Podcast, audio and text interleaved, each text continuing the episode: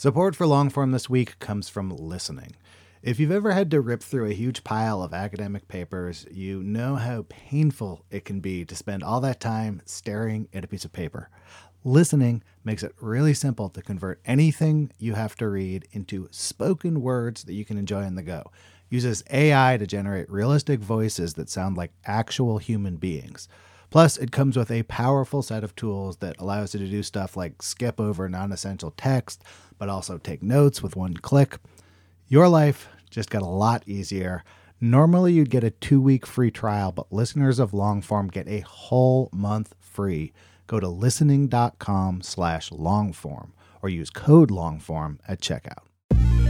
From pesos to pounds, euros to yen, Wise can help you manage your money in different currencies. With Wise, you can send money to your cousin in Australia with ease, travel internationally without having to brave an airport currency exchange desk, and take away the guesswork that goes along with converting currencies. Wise lets you send and spend money worldwide at the real time mid market exchange rate, all without any hidden fees. Join 16 million customers already using Wise worldwide. To learn more about how a Wise account could work for you, download the app or visit wise.com. That's wise, W I S E.com. Wise.com.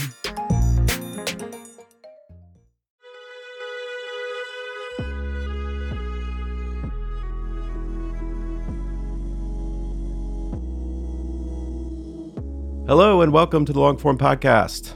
My name is Evan Ratliff. Uh, the other hosts of the show are Max Linsky and Aaron Lammer. They're here with me now. How are you guys? Good day. Good day. Hi, you guys. It's so nice to see you. Missed you. Evan, I'm excited about this week's show. I feel like it's been a long time coming. I'm so glad you finally did it. Tell us about your guest. Well, you guys know I like I don't like to uh, overpromise on these shows, but I personally am really excited about the conversation that I had with this guest. It was Habat Abbas. She is a journalist and producer from northern Syria. Over the last decade, she's reported on the Syrian civil war, the fight against ISIS, the Turkish invasion of northeastern Syria, and all about the Kurdish region, which she's from. And over that time, she's also worked with a bunch of international news outlets as what's kind of commonly in the business known as a news fixer or a fixer. And that can mean a lot of different things, but basically, it's someone on the ground who assists international journalists who show up and want to do reporting. And it can mean like logistics, finding sources, security, translation, getting access to people and places.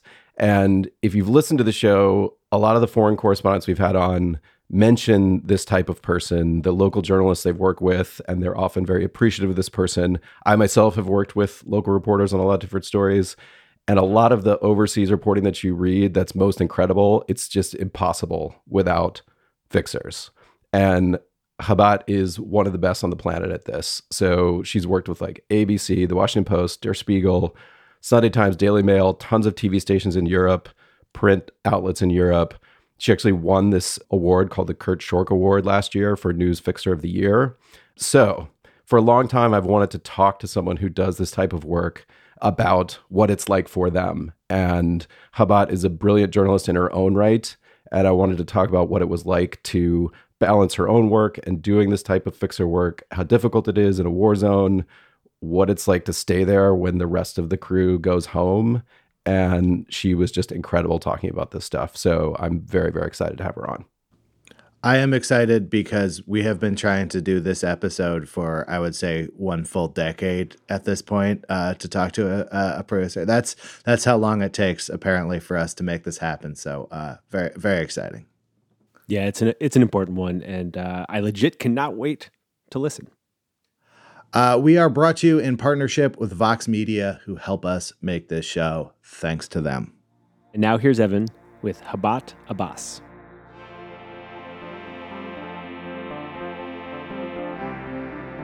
Habat, uh, welcome to the show. Welcome to the Long Form Podcast. Thank you, Ivan. And you're you're in Berlin right now. Is that that's right? Yes, I am in Berlin, waiting for the border between Rojava and Kurdistan to be open to go back home. And what what uh, what took you to Berlin in this moment in the first place? Uh, so basically, I get a scholarship with the Reporter Without Border in uh, 2020, but because of the pandemic, I couldn't came uh, around. Uh, I've been here in Berlin uh, um, from May until September, and when while i was here the training it was four months so it's finished but the american withdrawing from afghanistan happened and we could see how the women are what they are facing after that so rsf they discussed with me that if i go back to rojava and uh, we know that in a some moments the American will gonna withdraw again from there, as already they done partially uh, 2019. Mm. Uh, so they said we can't help you in a way, and we do believe like uh, you are a, will be a target for those you know different kinds of troops that they wanted to attack, basically Turkey. And uh, as a as a security uh, plan, we wanna um, to help you to issue kind of residency, freelancer residency to Europe, basically Germany, in order to if anything happened there on the ground, you'll be able to get out of the uh, Rojava because even without this, I cannot even cross to Iraq. You know, like uh, there is only one entry point to Iraq, and uh, with my Syrian nationality, I can't cross with that. But with the European residency, I can at least cross to Kurdistan, and this is how I get one year residency and planning to, you know, continue my my work as a journalist and do stories from the ground as time. Can you tell me a little bit about where you're from originally and sort of how you got into journalism? So basically, I born in 1988 in Qamishli city, one of the biggest city in northeast of Syria, in Rojava now.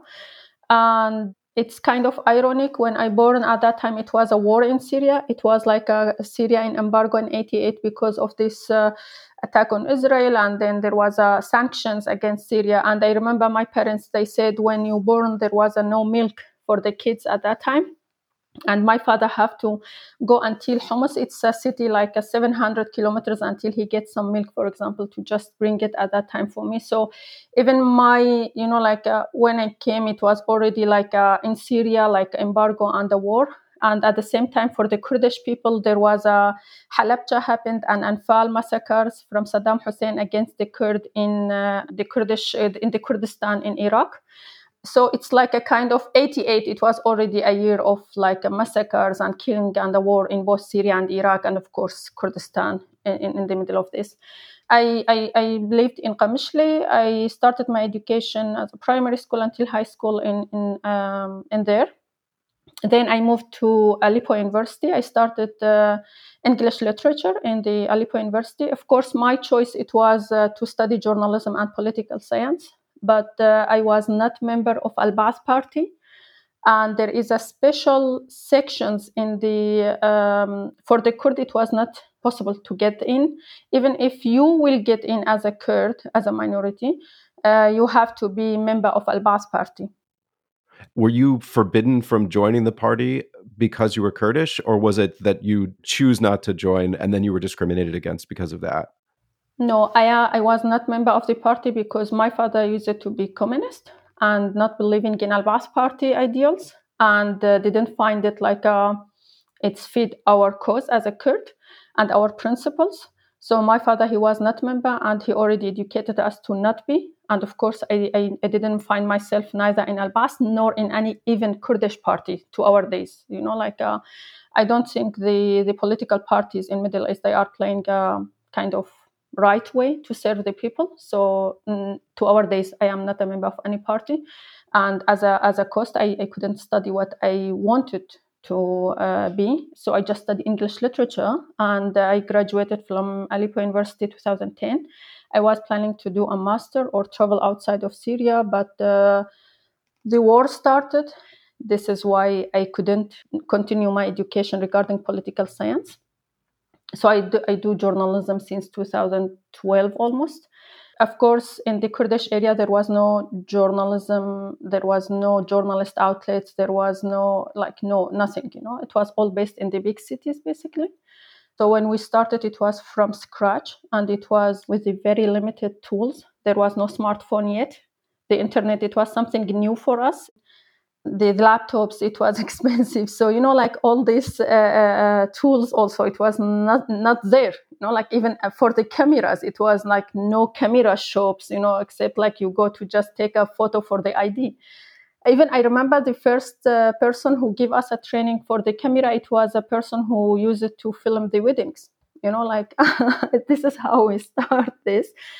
And for myself, I was just going to the internet to the cafe shop, download downloaded some materials from the BBC or whatever, how to do the news or articles or stuff like that.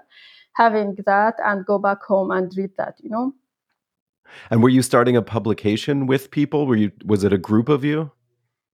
So basically, it was like kind of 15 of us, almost all of us. We were just uh, new gradually from the universities. And in March uh, 2013, we established a local news agency, ANHA, in, in Rojava, in Qamishli. We do believe we have to document it, what's happening there. It was basically the demonstrations at that time, uh, end of 2011, beginning of 2012 and uh, from myself why I, I wanted really the journalism because I was always watching the, the, the photos or he, or read about the massacres took place against the Kurd and see that there is a very limited resources.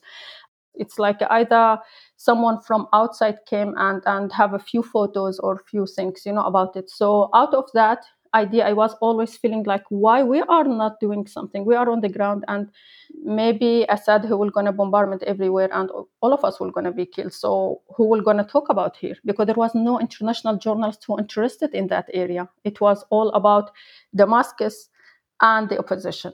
So uh, this is why this idea of, of we need to document it what is happening. That was the basic goal for us.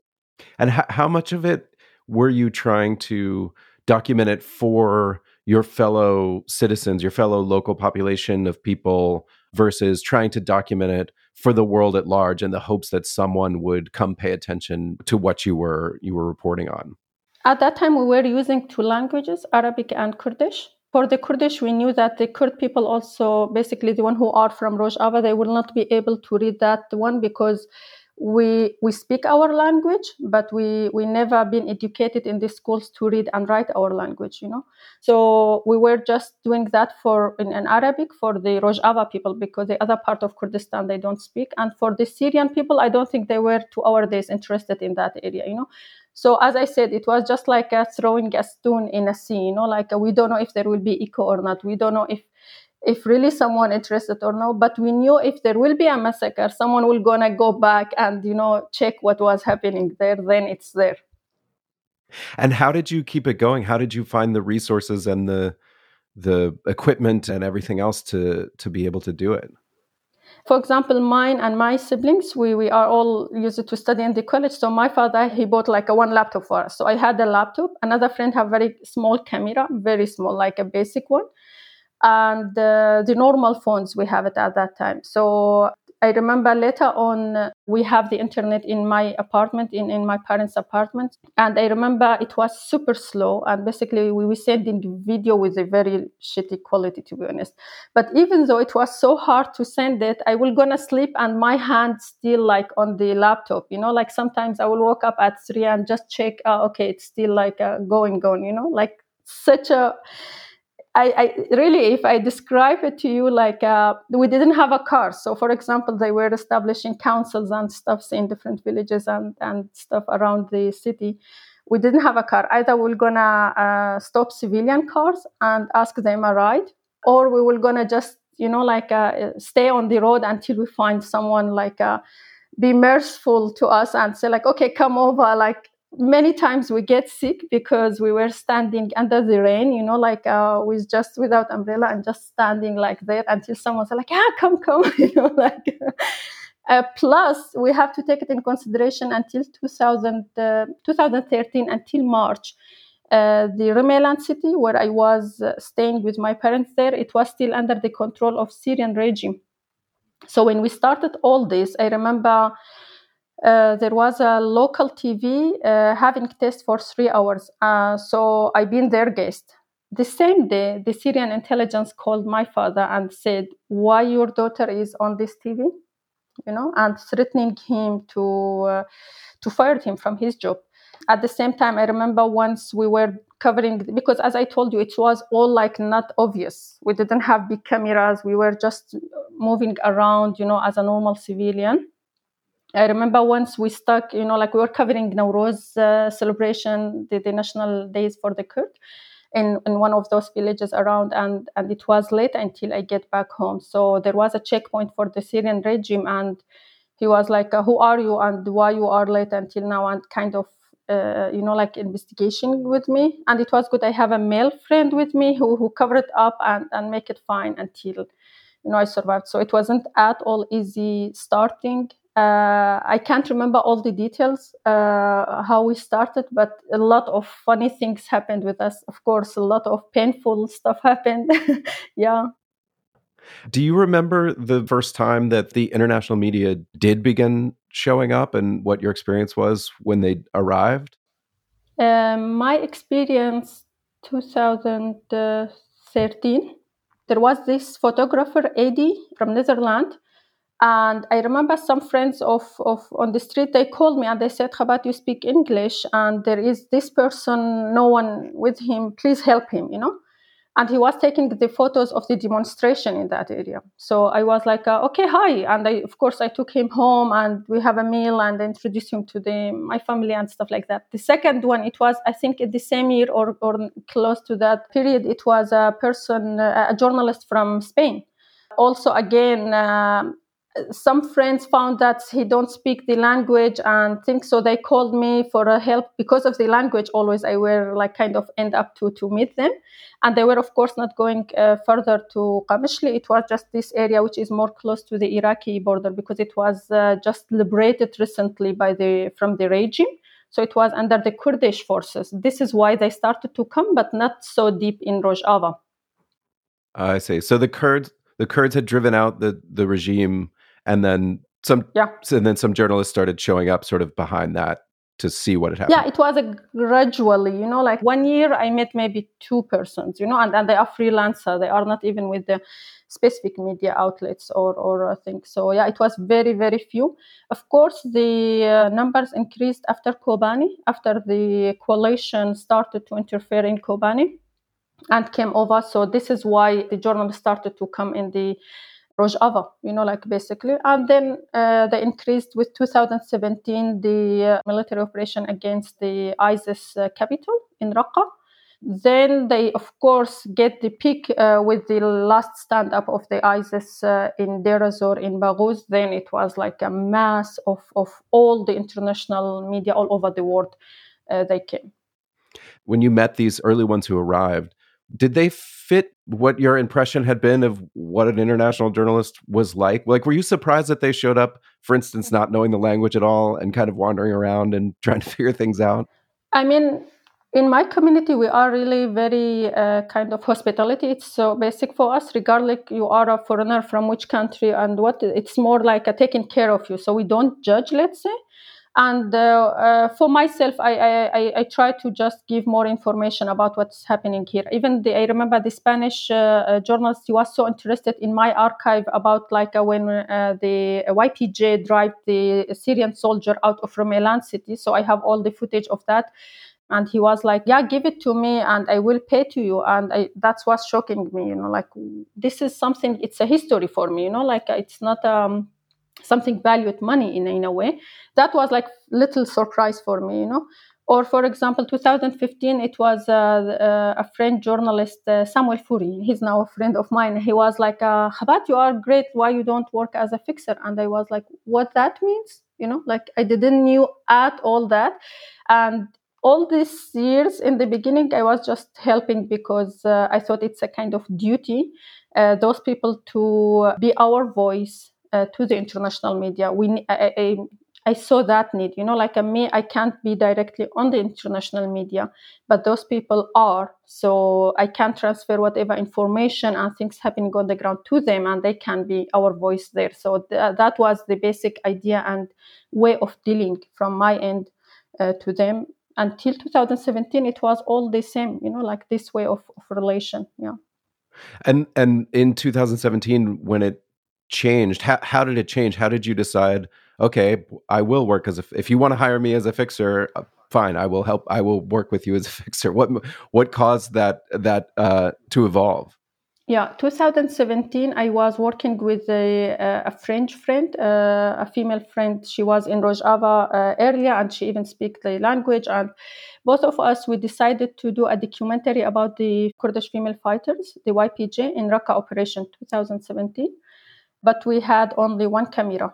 We uh, borrowed another camera from a male friend in Qamishli, and we started to shoot and follow this brigade with the YPJ uh, to the front lines. Um, and our goal it was until the last day, you know, hopefully when they are liberating this uh, the, the capital of the ISIS. But uh, in the middle of this process, this uh, male friend he threatened us either he will gonna be share, uh, you know, have a copy of this fo- our footage and be kind of partner in this, or he will gonna take his camera. And of course we refused him taking our taking our footage so some friend. Yeah exactly. Men to be honest so so i say we said okay i told my friend you keep shooting in the front lines following this brigade and I will accept this offer working as a fixer because my opinion in the beginning it was like a, I will not work as a fixer because I don't want to be a shadow of anyone and I wanted to keep my private projects. I don't want to be part of the others, you know. That was my philosophy and my uh, my idea about it in the beginning.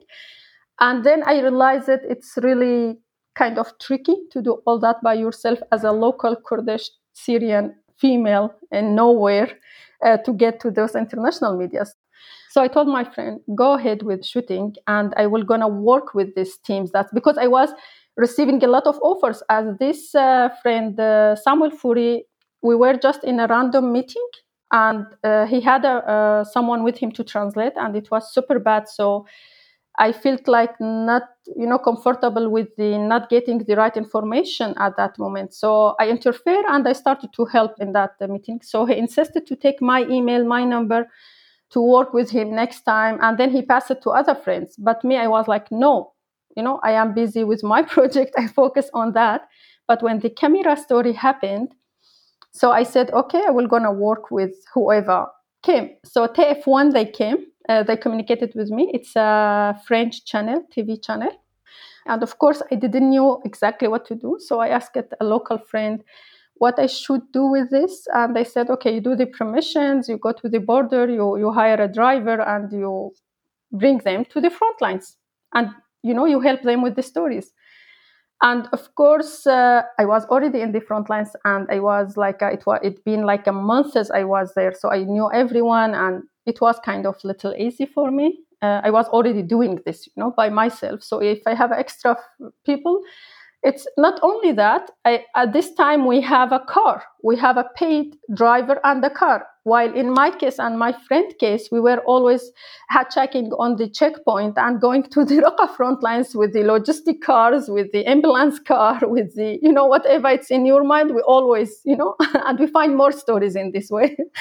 So this time it was a luxury to be in a car with the crew, you know, like it was great. So I went with them to the front lines. And of course, I told them, everyone covering this area, let's do another way. So we went to the south front lines of Raqqa while there was a the most senior uh, ISIS friends or whatever amirs, they used it to be in that neighborhood, Mansoura, in, in, in Raqqa city. So when we arrived to there, it was everything still there, you know, like the signs and everything, and the woman with the burqa and the ISIS flag and everything. So it was a very great footages have been, you know, like taken in that moment. When they publish it in the TV, the TV uh, station, they sent online, you know, like an air me as a producer with them.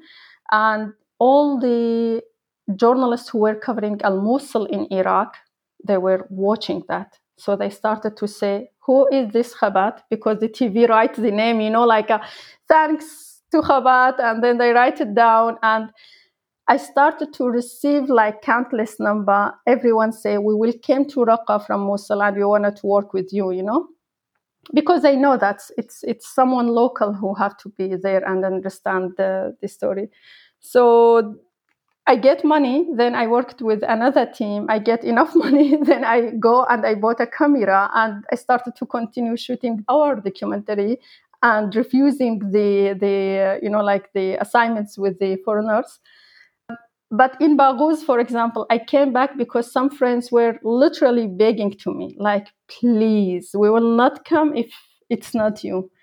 Then I was like, okay. Me also, do you know it's kind of addiction, the front lines? You can't stop it. You can't, you know, you resist a little bit like smoking. Somehow then you you are end up say like, yes, then you you are there, then you cannot stop it again. So this is how I've been in this involving every time. And of course, I have a close friends. Those groups that we worked together, most of them we've been close friends. So when they came, it's like automatically yes, you know.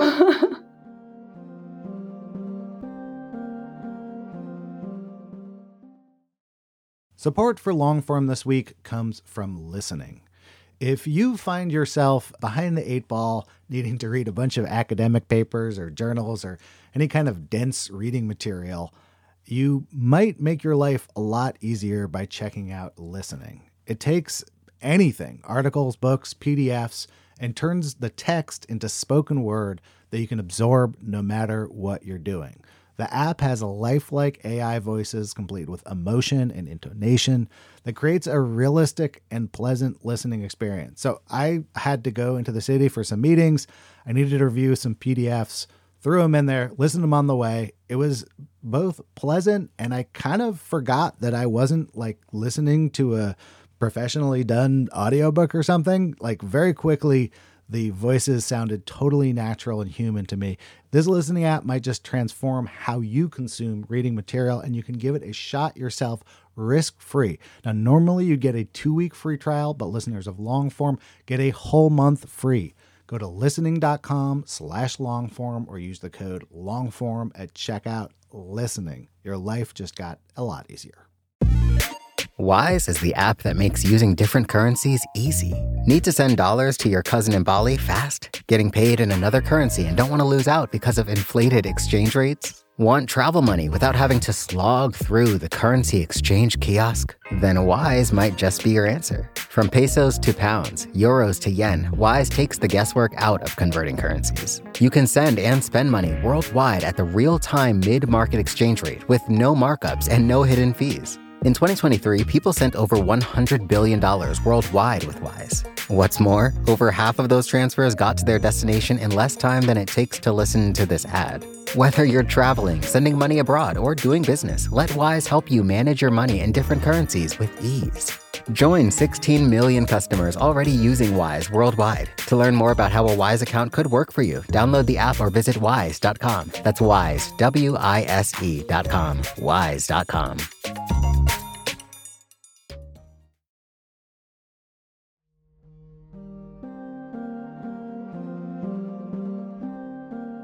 what is it that you need to know about people and the stories that the the journalists before you decide to work with them because i assume sometimes i mean all these people are showing up there's a war going on you might get people of all range of experience with reporting on war or they're coming to look for this one specific shot and they have an idea in their head of what it's going to be or or a specific story. So what do you try to know from them before you you know decide to help them it's so important to know who is there because you are really going to the front lines. It's not normal uh, story that you are going to cover together. You are going literally to the death together. So it's have to be a team. It's have to be a little bit you understanding each other.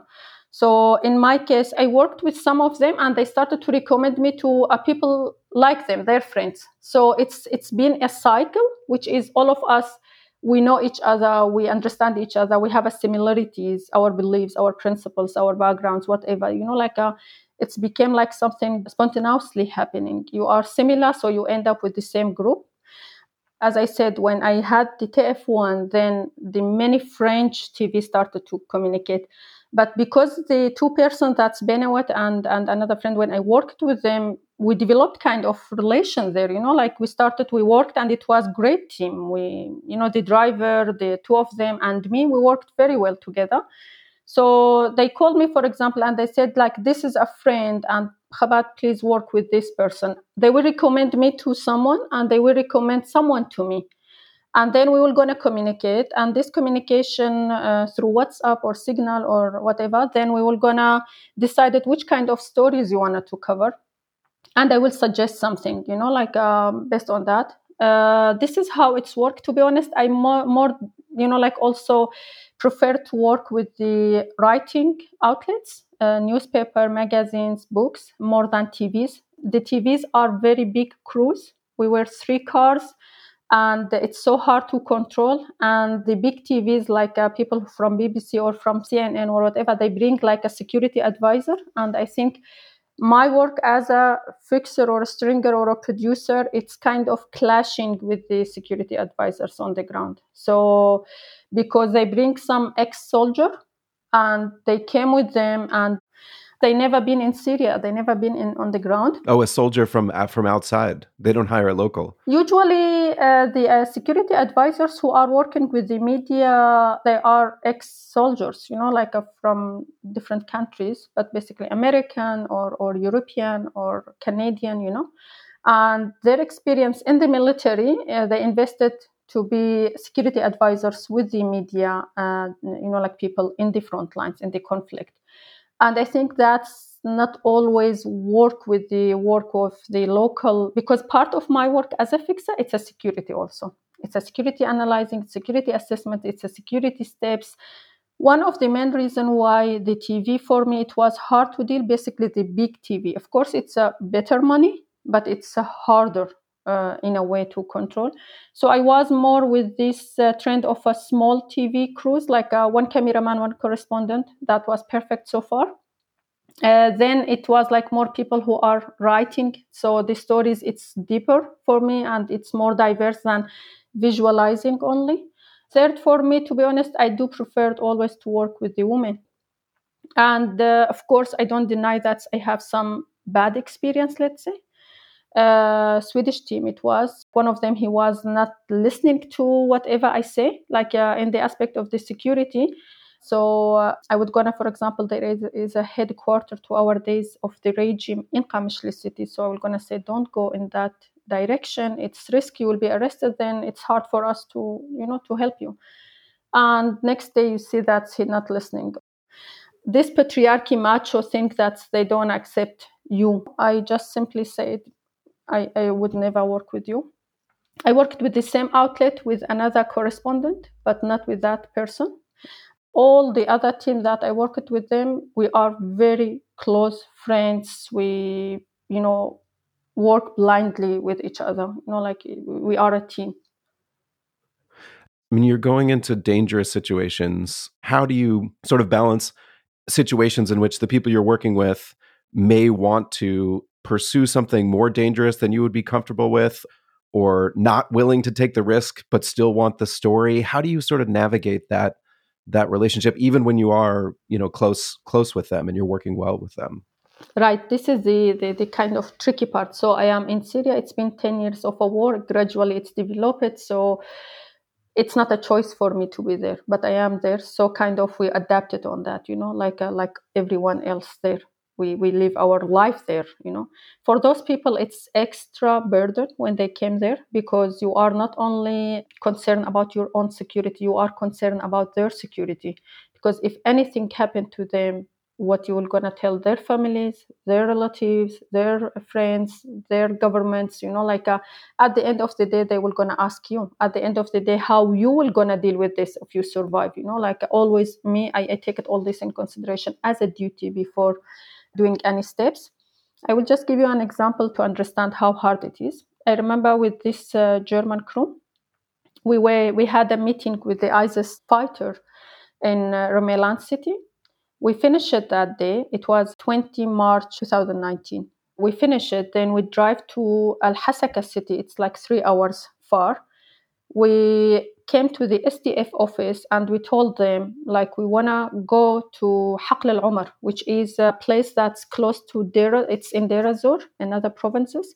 While it's close to the front lines, you know, there was a rumors about defeating ISIS will be announced. The correspondent he was like, uh, we have to be there tonight. And until we finished the interview, until we get to Hasaka, it was already around 2 3 p.m and it was just those areas between Al Hasaka city and Deir ez-Zor where we are going, just liberated recently, so full of ISIS sleeper cells. it's super risky, you know. And SDF don't allow any media or any journalists to cross this area while it's like a became close to be dark down, you know. Um, so at two maximum, it's the last crew can cross. Otherwise, you can't. So we get there, we try to negotiate with the SDF media office. Please let us go. Tomorrow might be the announcement. We have to not miss that. And they were like, no, you can't go. It's risk. We don't allow anyone. Go tomorrow early morning. And the guy, the correspondent, he was like, no, we have to go. So I called the main office, the SDF main office, and I told them, can we cross? And they said, okay, Khabat, do you take the responsibility of this? And I said, yes, they are, uh, the team agrees, so we will go on our responsibility and we will gonna drive very fast in order to, you know, be there. So they said, okay, we trust you, go ahead. Before we go, again, I told this, uh, the correspondent, the driver, and the camera, the photographer, three of you, you are, uh, of course, older than me, you are married, you have kids. Me, I'm not. So, are you sure we have to do this? And three of them said, Yes. Then I said, Okay, here we are. We get the car and we drive like a very, very fast and we get there. So, such a thing, it's not only my decision, it's the authority, it's the team, it's everyone. Mm-hmm. Another story uh, with the ABC. We were in the Raqqa front lines and we were looking for the Yazidi brigade fighters uh, in order to interview them. We couldn't because the, the, the front lines, it was very, uh, you know, like a kind of circulating all around the city. So it was a lot of different brigades and factions. It was hard to find who is where. We find YPJ uh, female fighters uh, um, unit. So we said, okay, we're going to interview them. And I knew them before. So I interviewed them, and the commander, she's a friend of mine, so Sozdar Derek, and she was great. We had amazing, you know, like an interview with her. She was the she drive us to the very front lines, and uh, when we get to her, uh, uh, you know, like kind of very front point. Uh, she told us if you would stay here uh, because during the night the American are like uh, bombarding and airstriking and it's all amazing footage. You would like it. It's all kind of lights, you know, like there. So stay and stay with us, and I will gonna allow you, you know, because she knew me. She wanted to give a favor. She wanted to ha- us to have exclusive uh, access, and of course, you know, like it's it's such amazing offer. You don't wanna miss that. I was in, and there was a security advisor and the correspondent. So three of us, we we sit and we discussed about that. And at the end, we said, okay, uh, we can't stay because the team already decided to to leave. You know, like it was the last day supposed to be in Rojava. It was 15 days we are working, so it was the last day. So they said we have to leave. We left. They crossed to Iraq. The day after, I started to receive the news that uh, this commander, Sozdar Derek Shiful Martyr, with the with her members, the brigade that we were staying, the place that we supposed to stay at that night, mistakenly been bombarded by the American and killed many fighters, including Sozdar and her colleagues. So, you know, like uh, this is the situation. And of course, in the ABC team, they were super attached uh, by this incident. And even the audience who already were following her story the days before i mean it's reflected uh, very hardly on the team in new york and everywhere. And they were calling me and you know like even crying. And it was hard moments for all of us. Uh, so i told them we can continue her uh, story. We will gonna show her funeral. You are not here. I am here let's do it like this. Let's show the americans what is happening here. Let's show the americans how easy to lose your life here. Let's show them what is the cost to protect the all security all over the world to defeat isis. It's such a woman you know such a great people like her. So they accepted and i sent them the footage of her funeral and they added extra uh, moments to her story and um, yeah do you know to until our days uh, every anniversary of her uh, uh, you know, like martyrhood. At that day, we are sending messages to each other. We're remembering her. You and the crew. Since 2017, yeah, the American team, yeah. Yeah. Do you always sort of see the outcome of the stories you assist with? And and are there times when you see it and it it bothers you or there's something about the way it's framed that you you feel like you were here, you saw this, and then you went home with this story. It's not the story that you should have. Uh, of course, most of the time I am following the final story when it's out. You know, like when I started this, I couldn't follow up. To be honest, even I didn't have kind of archive of that. When I been in Berlin 2021 for this residency issue, I needed that archive. So I started to make it here. It was the first time for me even to see some of those stories that it's been out and I didn't see it. You know, I don't know. It's just like a too much crowded back home, you know. So yeah, of course, not always I agree with the way that it's been shaped or out. Sometimes what's bothering me, it's like a, you know, like this kind of journalists who think that they are clever enough to understand deeper than the locals or or or they don't get the context but they just you know like write it in a way that they think it's a right while it's really not matching the reality on the ground. But uh, sometimes of course i message them and and uh, recently we had a story with the telegraph about like this isis de-radicalizing center and uh, they write it uh, in the title guantanamo so i was like why this word it's there you know? Like it's completely opposite of what we've seen on the ground. It's not torturing place it's totally the opposite you know? And they said yeah we don't write the titles it's the editors. It's not us. And um, in this case you know like uh, again it's industry. And of course what's bothering me for example in covering syria i always say it like um, the international media framed and showed ISIS as the victims and showed Syrian as we are the one who is uh, responsible for that, which is not the right thing to do. You know, like uh, Syrian are the victims. Myself, I lost my brother in the wall on the hand of the ISIS. So, but the media, how they are showing this and how they are covering that, it's it's like that.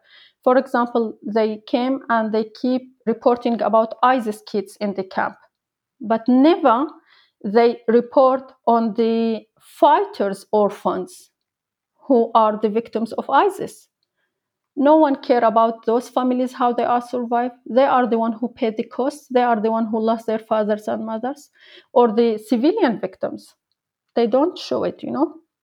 So I don't. It's my my uh, uh, point. It's not always disagree with the what they write and how they shape the story. No, this is kind of more or less fine, but the story itself. Even I have argued with the different editors like uh, why ISIS, why we are covering this, why we making celebrities, why you know like why we are over covering this while we don't cover Syrian people, we don't cover the, the IDPs from Afrin city, Sarekanie city, those cities have been occupied by Turkey. Those people even not getting support from the UN. Why we don't cover this, you know? And they say, but really we don't also cover this, but this is what the news wanna, this is what the editors want. And I think I can see from my experience that there is a gap between the editors who are kind of elite in their luxury offices and the amazing journalists who are in the field who are sympathizing with what, what they are seeing on the ground and wanted to cover but they have to satisfy the editors. And this is how we end up to have a kind of little gaps in a way of covering in general you know? Like it's not a matter of like yeah they shape it in this way. The problem i think it's it's bigger. How this industry is working, how this industry is deciding what they should cover. Why all of them they cover the same story for example from different angles or whatever but but why it's all on the same line? We're supposed to have a media covering everything you know? And and when someone comes to you that you trust and wants to do one of those stories like you've done i, I feel like the washington post series that that you worked on I mean, some of that was sort of ex ISIS wives and children. And did you say at the beginning of that, I'll do it, but why do you want to do this instead of an alternate story? That was 2019, so it was kind of still new. I, I didn't came to this moment that's really because recently just I been asked to do like again another story about in, in the camp and I was like psychologically now I can't. So this is good that I am now here to have a little bit distance. Even a friend of mine, very close friend of mine, she uh, she made a documentary about one ISIS woman, and she asked me to just have a look, and I told her I just can't. You know, like literally, I can't now. I need a little space from this subject. So with this Washington Post, why it was kind of interesting for me because we were a woman crew first, two women correspondent, camera woman, photographer, and me so we were five women. That was for me like a dream, you know. It was also why important for me because they highlighted a profile of ISIS that's no one care, you know, because everyone just care about European, about the Americans, but no one care about Egypt, no one care about ISIS from Tunisia or from Morocco. So this is what I like it about it. And they said we were gonna film part there, and it's a series. Then we we're gonna continue in Morocco. Uh, so I said like great, you know, like this is how we started working on that. Uh, but after the team left, there was a complimentary interview that's supposed to be done with this Moroccan person. That's we took his story, Osman, uh, because they went to the family and they have a message from the mother even. But it was like at the New Year at the end of December, and they, the story have to be published and to the team to get the, in the Syria. It's complicated to Rojava, so they asked me to do the uh, interview. So i done the interview and of course again i have the trust of the authorities there. So even i have the message uh, the voice message from the mother for this uh, isis guy uh, osman. And i played the voice message for him. And yeah he was crying. And I told him if he wanted to record a message. Of course, there was a military forces around us, and I asked their permission to do this for the mother. So this story for example i like it because of this angle you know it was completely different. And this person he was like a kind of genuine regret you know like uh, and uh, i don't know sometimes you interact with them it's it's different you know. And uh, and do people come to you with a general idea here's what we'd like to do. We'd like to find this type of person. Could you go find us four candidates that might be the main person in our story, the main source for the story? Or do they ask you, what do you think we should cover? So, for example, there is a, a photographer uh, from Reuters. Recently, we were calling, and he said, "About what kind of stories you think we I have to come?" And I told him, "You are a photographer, so visually you need a very strong visual thing, you know. So I think you we we can uh, cover the raids against ISIS sleeper cells in the desert this is will be visually good. And basically with the anti-terror female brigade it's like a strong with the woman with the mask and then they have their braids uh, you know out. It's really amazing. I wanted to do it by myself. I didn't have a time. So i was like uh, if you would come and we can do it together i do the video you do the photo. Or for example we do like uh, this kind of drug stories because now it's become like a, a, a huge tool using in the war in syria. So it's like a cartel there if we can uh, find something about that as in but this one it's for investigation report. So so each subject is different. Each person when they are asking me it's different. What else? We also the mother of the politician uh, Havrin Khalaf the woman that's been killed in the beginning when the Turkish backed forces attacked Rojava 2018 the first target for them it was killing this politician Havrin Khalaf so I done this interview because the team left Rojava. There was not enough time. So I done the complementary interview with the mother, for example. So I identify the places, the characters. Uh, of course, we discuss uh, you know we develop it how we want the story how we shape it. And even two days ago i was still working on a translation for some of these uh, uh, you know like uh, clips yeah. It's it's a process. It's not like a sometimes do you know like uh, we do a lot of interviews we discuss a lot. Sometimes it's not going anywhere. The team don't go don't come you know? With the protection company from the uk for example they were working on a fiction uh, series about ISIS uh, women who came from Europe or specifically from United Kingdom to, to Syria. And I done all the research materials on the ground. So we had a lot of meetings, a lot of the team didn't came. I was working all the time on the ground. Well, I, I mentioned to you that when I emailed you at first that I've worked with a lot of local reporters overseas over the years, and there's a situation that I I'm very comfortable with usually, which is I'm trying to find someone or a specific thing in a country. And then there's another situation, which I've been in less times, but occasionally, which is more like some of what you're describing, where a person is setting up everything for me. Here, I'll line up all the people for you. I'll find them. And, uh, and to be honest, it feels very uncomfortable for me. Like it's like someone is babysitting you in your reporting and i don't like i don't like that feeling but i want to know what it feels like from your side. Does it feel like you are babysitting someone uh, a professional reporter?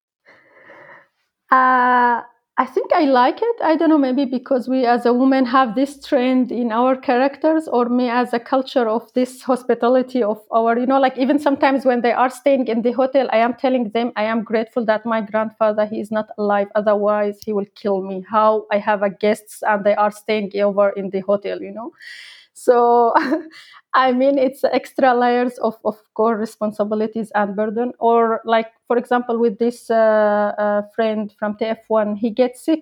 So I took him to the hospital and to the doctor and keep reminding him, like, uh, did you take the medicines? Because really, I don't want any one of them to, to be harmed, you know, during they are there.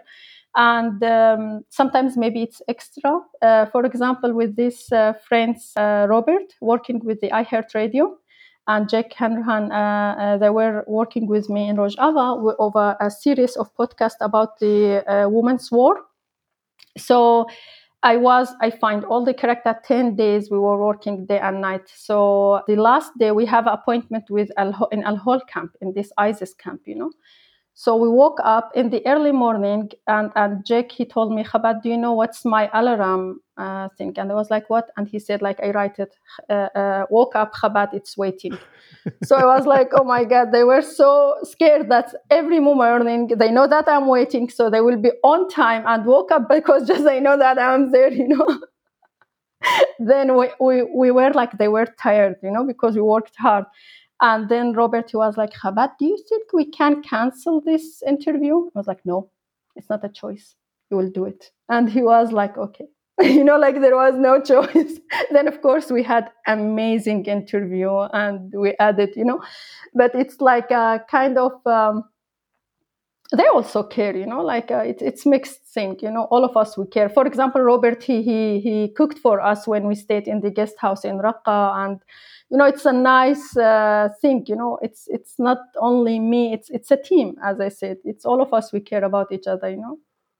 Yeah but then uh, as you highlighted i mean then they go home and if if there's either danger to you or damage to your reputation that's come about because of the reporting that they've done or that you've helped them do then you're stuck with it and they're not I mean, as I said, most of the people that I am working with them, they are uh, trustworthy uh, because they've been recommended from a trusted friend that's already I worked with them. And uh, or for example, uh, recently there was a Croatian friend, and he was like, uh, "Khabat, I want to really to do this interview with this Croatian woman, Isis, and." Uh, I want to really to get access to her, and there is no way. Can you find kind of illegal way to get her a phone or something then i told him no uh, me i don't risk my reputation. I am staying there and i wanna to to not lose the trust of the authorities. So far you know like uh, i have that trust. It's i build it over the time and it's so important for me to continue this because uh, otherwise i can't continue working on the ground. So it's like a kind of transparent relation when it's something like a, I know it's not right, simply I just say no, I don't want to be part of that and I don't want to risk it. When they publish some uh, stuff, of course, this happened. There was uh, one story have been out and officials were super angry.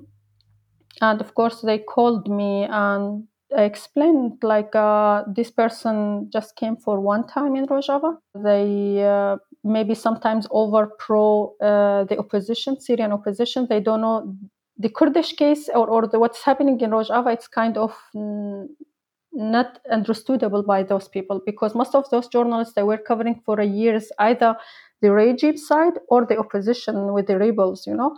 So when they came to Rojava, it's something different for them. So they came with the stereotype in a way. Uh, and and from my end, I try to explain as much as I can in one week about this system and we've done a lot of things but if they don't want to see that it's not my fault. If if uh, they write it in a different way or or you know paraphrase it in a different way it's their fault. So um, it's a communication process.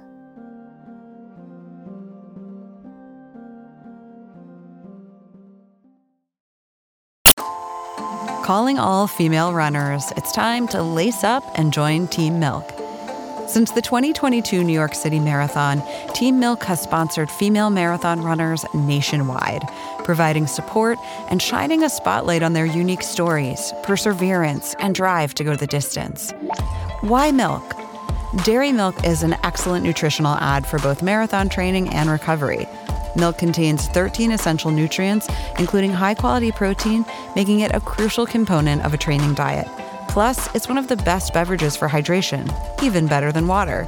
The same electrolytes that are added to many of your favorite sports drinks are found naturally in milk. And in 2024, Team Milk is taking the next step to empower female runners by launching the only women's marathon in the US designed for and by women. Built to be accessible, empowering, and community building, the inaugural Every Woman's Marathon will take place in Savannah, Georgia on November 16, 2024. You can learn more and register for the marathon at everywomansmarathon.com.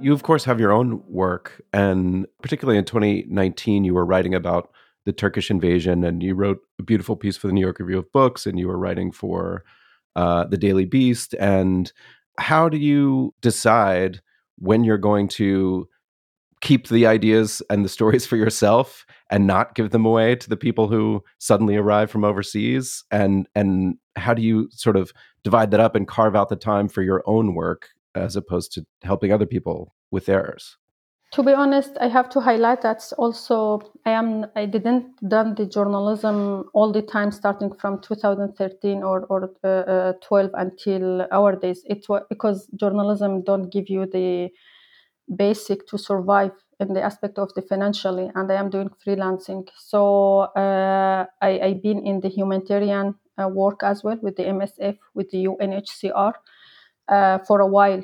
This is why I don't have a lot of kind of journalism out because first, not everyone will gonna. The, I don't wanna do it in the local media because now there is a over maybe 1000 local journalists on the ground so wow. I, from zero there was there was no one when you started and now there are is it's thousands everywhere even last time when we were covering with this uh, uh, france 24 you know like a story of american withdrawing there was a funeral and we went and on the stage there was a like i don't know hundreds of journalists with the camera and the the person the cameraman with us and was like uh, what is this? Never i saw this amount of of people with these cameras and things. So i don't know it's a reaction maybe after the war but uh, it's there. So for myself i was like no i will gonna stick with the international media because i see the need for us as a local to be heard by by telling the story by ourselves on the international media platforms. And this is hard to get there. At the end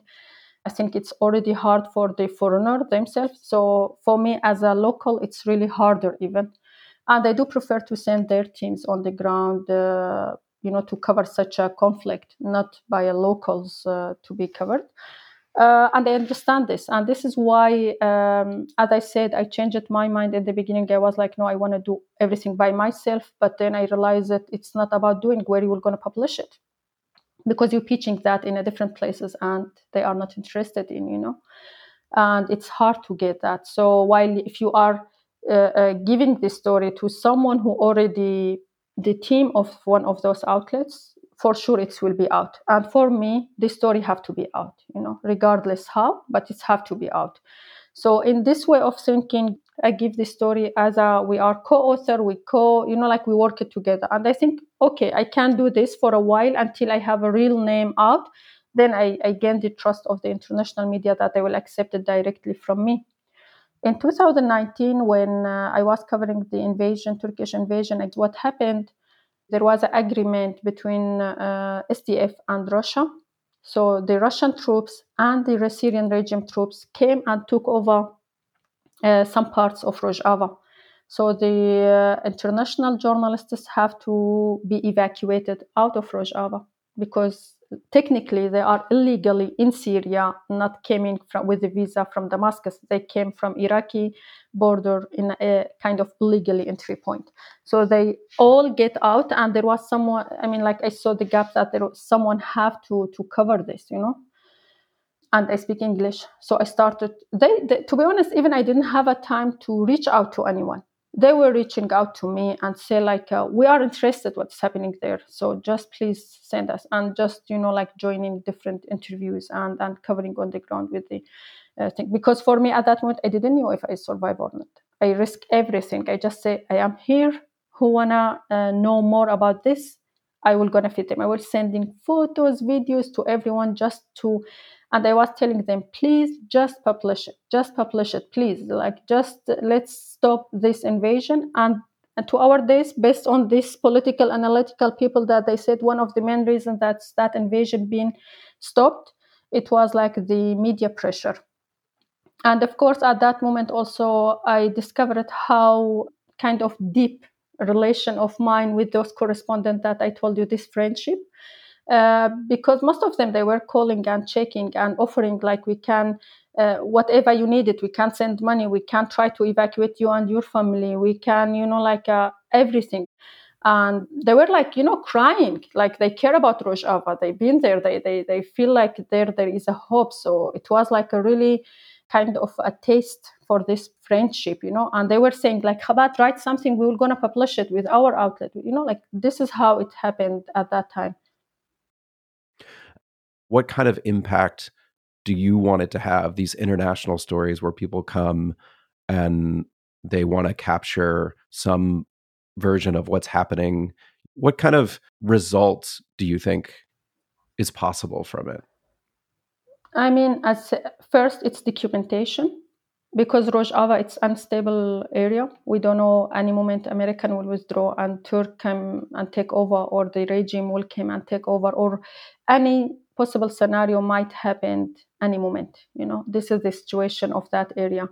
So any story came from there anything happening and and being kind of published outside this is so essential for the next generations to know about this area to know about this system to know about this if it survive or not. This is the process you know? I don't expect it will gonna like make a huge impact but it's documenting what's happening uh, showing everything for the history. Second, sometimes you really can't change the policies. For example, in the cases of the ISIS, all the countries are refusing to take them, and they are burden on the uh, autonomous administration. Uh, the former, the former members of ISIS. Thousands of them, like over seventy thousand, they are there, and no one want to take back them with the media, we managed to put pressure on the decision maker in different countries to take their own responsibilities, either to provide some support to the autonomous administration with the establishing prisons or stuff like that, or to take back their, uh, you know, like uh, citizenship. For example, with these uh, Swedish orphans, there was a seven Swedish orphans for uh, one of these famous, you know, ISIS uh, senior who himself and uh, both his wives been killed in the in the uh, bombardment airstrike during the last stand up so the kids were there and they were malnutrition and if anything happened to them it will be kind of blame on the autonomous administration. So we covered that. I, me personally i covered with the different outlets specifically for this story. And it was just in march we discovered it. In may there was a delegation from Sweden. They came and they take them, and now they're having great life. So uh, sometimes it's direct impact. Sometimes it's long process. Maybe one day they will be discovered. For example, in my case, I, I always, as I said, I just do it without expecting anything because it's passion and I love it and I do believe in it, you know, as a tool for myself. But um, I mean, sometimes I receive some emails or things from some people who read something because I, I've been, you know, like a part of different projects and how much that's reflected even on their personal life. And then really I understand how much, you know, like uh, there is an echo but uh, maybe I can see that because I am in the middle of these chaotic, crowded things on the ground. I, I can't see, you know, on a long term.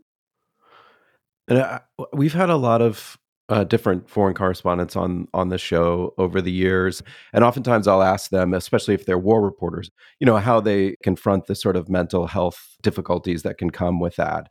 They won't really want to talk about it because they'll say, you know what, what I experience is nothing compared with the, the experience of the people who are living it and who are there. And so they're a little bit reluctant to talk about it. But I feel like now I have the opportunity to ask you on the other side, reading the stories that you've both written and worked on. How do you kind of process all of that? I mean, in my culture in general, this psychological uh, treatments, we don't have psychiatrists on the ground. We are a communal culture for example, when I, I lost my brother, it's like uh, the relatives and all the community came to support because it's not your loss. They say it. It's not a person only from your family. So there is this communal culture that they don't give you this, you know, solo dealing with this trauma.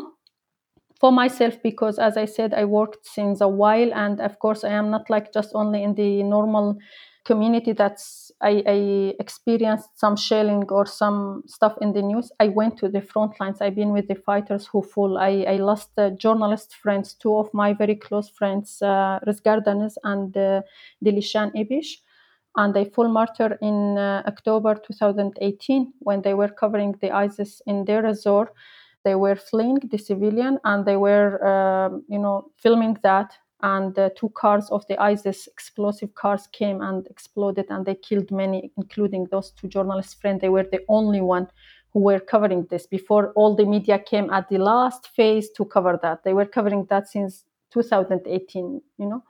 So um, I'm always saying, like, uh, when I am covering this story, I am covering the story of my people. It's not I am a stranger.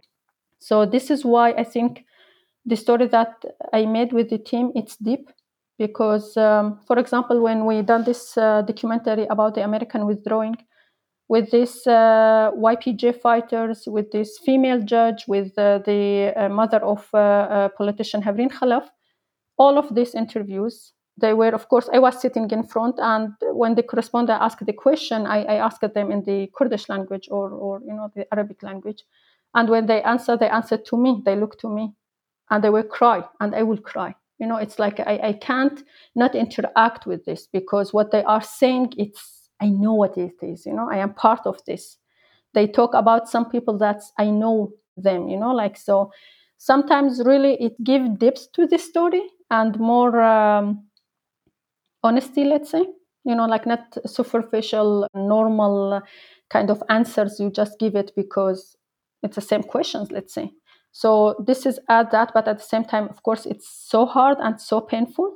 When I go back, it's not just like at the end of a job. That's you just shut up your laptop and you go home and you sleep and you watch a movie. No, it's stay with me. For example, uh, one of the other uh, stories I done before I came here, it was uh, for a book about non-state actors, and it's uh, as taking Rojava as example of that. So we interview uh, the um, women section in Rojava and uh, one of these women who been awarded as a feminist all over Middle East. This woman, so she's from Qamishli.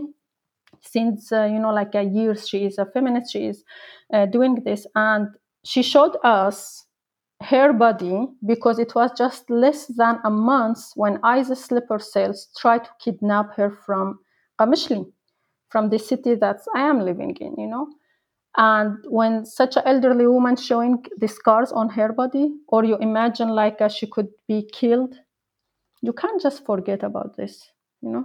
It could be you. Not only that, it's like uh, I am a Kurd, she's a Kurd. I am a female, she's a female. It's it's much deeper than to just write about it and that's all. No, it's it's something so deep. It stay with you. So for me, of course, I when I told you I've been for a while disconnected to do uh, even fixing or journalism, it was one of the main reasons that uh, I worked with the UNHCR because I thought I can't anymore do journalism. Uh, because I started with the war and, and I just do the war, war stories, you know. But in, in UNHCR, it was again IDPs and refugees and their stories, it was again hard So I quit from the UN because I find myself again with the same context in a way. And what helped me, um, it was like a little bit to take some times off and also to get uh, uh, psychological sessions. I get a psychiatrist and I done online uh, session. I think yeah, this is why even the, the the quantity of my work it's reducing because of it's reflecting to on this you know like it's it's linked to the psychological uh, hardships to even if i am in kamishli sometimes i just i know I, I, have a lot of stories to do i have a list that's with this with the i don't know you know kind of tens of stories that i still planning to do but i don't have energy for that. Even now i have the equipment i have the camera i have the things and i have guilt to not do it you know? But i think these psychological hardships and accumulation it's i am paying the cost of that uh, because i didn't deal with that i didn't have time for that i didn't have anything to do with that and this is why it's hard to just pick up the camera and go and do the story you know? Like it's became harder now do you think when you when your residency gets sorted out and and you can go back that you'll be ready to embrace it again? I mean particularly with the risks because yeah weren't you also didn't you also face threats before you left from from multiple sides? I mean uh, there is a lot of uh, uh, nationalist turkish nationalists or or jihadists, you know around. So i always avoid to to mention a lot of informations on the social platforms and this is why i am not active on the social platforms as a way of protecting myself uh, in the aspect of where I am or what I am doing, or you know, like I don't make a lot of noise about it. I just try as much as I can to be low profile. I am even recently was avoiding to stay with my parents because I felt if anything happened, I don't wanna harm them, so I stayed in Kamishli. Also, recently, uh, Turkey are using uh, drones assassinating uh, people in Kobani and in um, different cities in Kamishli in different cities by identifying specific targets civilian or military. And you know like there is no way you can escape this because it's a drone and it's a missile. So it's like you know you can't. This is a little bit i feel like it's another level of uh, of, of way to be killed. So it's scary but at the same time when you think that all your friends relatives are on the ground you know that you are not better than them. So you have to just go and continue this you know and accept it as a destiny i've been part of this and and i have to continue. Because even if i am now in europe it's not relaxing. It's not like you can disconnect from what's happening there. It's not like a, you can just live your life as nothing happened. You can't be normal person after that I don't think anyone can do that, and neither me. So for me, it's so important to continue this. For example, when when Sözdar Derek, she full martyr, before uh, in her interview, the correspondent asked her after the war what you were gonna do, and she said, "I want to be a journalist." For me, I am continuing the path and the dream of those people. It's not about me. It's about a community. It's about like a a project there it's about a hope it's about a lot of other things you know beyond my personality i am just one individual out of millions you know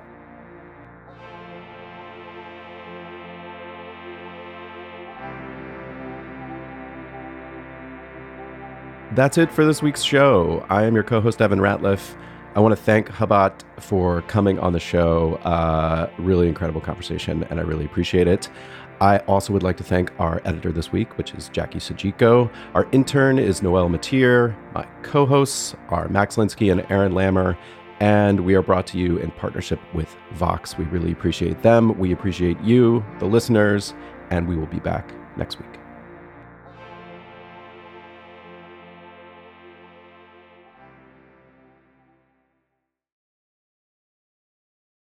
Support for long form this week came from listening. Listening makes it easy to convert written text to pleasant audio tracks that you can take in no matter what you're doing. It offers AI voices that manage to express emotion and correctly pronounce complicated technical terms, all while sounding like actual human beings, not robots. The listening app might just transform how you consume reading material, and you can give it a shot for yourself risk free Normally, you'd get a two week free trial, but listeners of Longform get a whole month free. Go to listening.com slash longform or use code longform at checkout. Listening. Your life just got a lot easier.